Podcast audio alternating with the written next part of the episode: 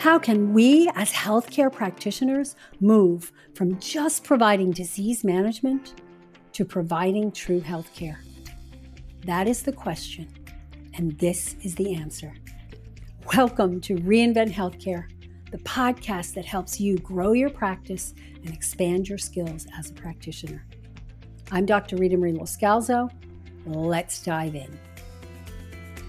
Welcome back to Reinvent Healthcare, the podcast for health minded people and professionals who are passionate about helping to change our broken medical care system that's focused on symptom relief and help us to create a true healthcare system where people can actually get to the root cause. I'm passionate about this, as I know that all of our listeners are as well. So, you can eat your way to a healthy heart or you can eat your way to a, an unhealthy heart. You can eat your way to cardiovascular disease, which is the number one killer in our world today. Which one do you choose? And how do you choose? I'm Dr. Rita Marie Loscalzo, and I believe that most diseases can be prevented or reversed, and I'm dedicated to helping people find the root cause solution so they can go from disease and dysfunction into living their healthiest and happiest life possible. So, today we're going to be talking about some of the foods and the nutrients and the herbs that help support a healthy heart. And if you've been out there and listened to podcasts and YouTubes and, and summits and all, you know that there's a lot of controversy about what people should be eating in order to have a healthy heart.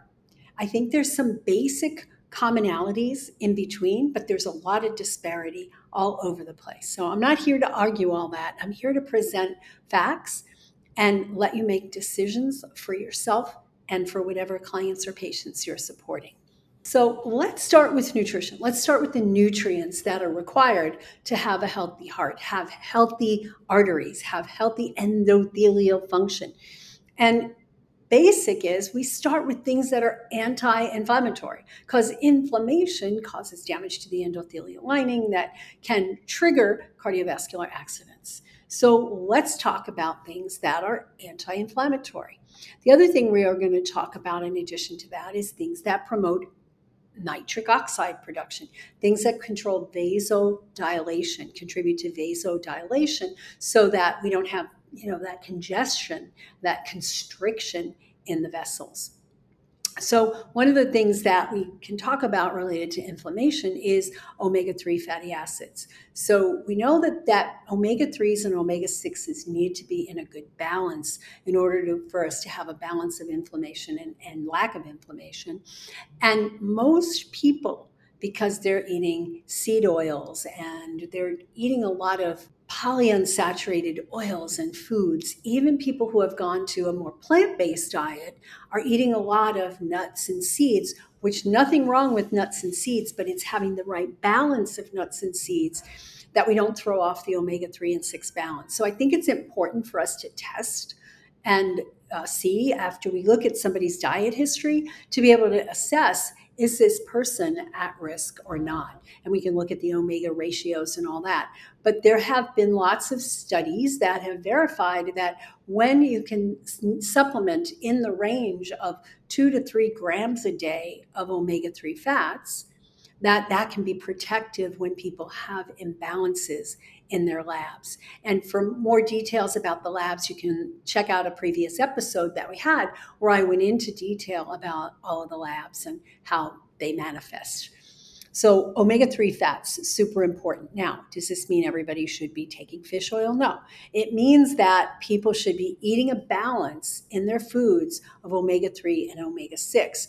Where do we get more omega 3? Well, we get it from the plant kingdom. We get it from flax seeds and chia seeds and hemp seeds and walnuts. These are good sources. Purslane, a wild green edible, very high in that. Oh, and algae. Can't forget algae. And then on the animal kingdom, we get that more not from animals, but from fish, from deep water, clean sources of fish. And of course, the algae, which is what the fish eat. So depending on, you know, you and your client patient's orientation, you can get these from good plant sources and also from the fish kingdom. We do have to be careful when we're getting things from fish because of the mercury and the PCBs and the other contamination. So it's always a balance with foods. It's always a balance. With the plant sources, we have to make sure that you have the right nutrients in place, the B vitamins and some of the minerals that are the cofactors for an enzyme called delta 6 desaturase, which converts from the short chain fatty acids to the longer chain fatty acids, EPA and DHA. So, those are important things to consider. And this is simple tests that you can do uh, a blood spot fatty acid test from Genova Diagnostics. Um, there's a couple of other companies that will do it. You can probably even get it at Quest. I don't like their reports quite as well as some of the other reports because they don't show you the pathways. But these are good ones that you can do. We also need good antioxidants, and we find all those antioxidants in the plant kingdom, in the plant foods, right? So the foods that supply the vitamin C and the polyphenols and a lot of those things that are protective of the cardiovascular system we need to make sure we do that. And there have been studies that show that people who are supplemented with a lot of vitamin E as a supplement didn't really have improvement. So I like to look at foods as well. So looking at getting people's diets up to speed. And one of my favorite sources of vitamin E is uh, an herb called annatto, A N N A T O and it's this yellow kind of orangey looks almost like turmeric and can be added to things and you're going to get a lot of vitamin e in the in the form of tocotrienols from that so lots of ways that we can get this and these are helpful in preventing blood clots we know that we can protect the body from the oxidative stress and protect the endothelial linings when we have adequate doses of these antioxidants, the vitamin E and vitamin C and vitamin A. But we also have to think about other antioxidants like glutathione. Now, glutathione, you know, you can supplement with glutathione, you can supplement with precursors of glutathione like N-acetylcysteine, and there's foods that contain it. There's avocados, for example, um, is one of my favorite sources of good glutathione. So checking that out, make sure that people have that. Selenium is another antioxidant and is super important for thyroid function and thyroid dysfunction can contribute to cardiovascular disease. So selenium is good. Selenium is cool because you can get enough selenium in two Brazil nuts to completely meet the RDA, assuming the person has good fat digestion happening. Another super important nutrient for cardiovascular health is magnesium. And we know magnesium is super important for muscle relaxation, muscle contraction, relaxation, calcium contract, magnesium relax. And guess what the heart is? It's a muscle, right? So if you're working with somebody and they're telling you about their leg cramps, oftentimes that's a magnesium deficiency and that can be affecting their heart. So magnesium is super, super important. Most people don't get enough in their diet unless they're really focusing on it. It's really abundant in green leafy vegetables and a lot of the plant foods, but the average American doesn't eat a lot of that stuff. So, really looking at dietary and seeing are we getting enough magnesium here? Are there symptoms of low magnesium? And we can always measure it, but serum magnesium is not the best way to measure. Um, red blood cell magnesium is better. So, potassium is another mineral that is an electrolyte, and it's super important for contractility of the heart and for muscle function in the heart and relaxing the blood vessels, right? We need relaxed blood vessels so we don't have that constriction, which can lead to a heart attack or stroke. So, magnesium and potassium work well together. Potassium's a little harder to get if someone's on a low glycemic diet. For example, like we're used to potatoes and bananas being really good sources of potassium. So I find that sometimes when people start to adapt a more keto approach or a low glycemic approach and they eliminate some of those foods, that they start to get leg cramps. And we think it's magnesium supplement with magnesium, it doesn't work. It's actually potassium. So these work hand in hand, and we have to look at this. People who are under a lot of stress and have adrenal dysfunction oftentimes are low in potassium. So that's an important one to look at. Of course, soluble fiber is important. It helps to pull the cholesterol out of the system, right? The cholesterol gets pulled through the liver and it's put into the through the bile ducts into the intestine and it's there to help carry away a lot of the toxicity. And when we have a problem with the uh, lack of fiber, when we're not eliminating properly, that cholesterol just gets keeps getting recycled, and it causes high levels of cholesterol, which contribute to heart disease, but also higher levels of toxicity. So the fiber is super, super important. There's also phytosterols that you can find in plant foods that help to draw this out of the system.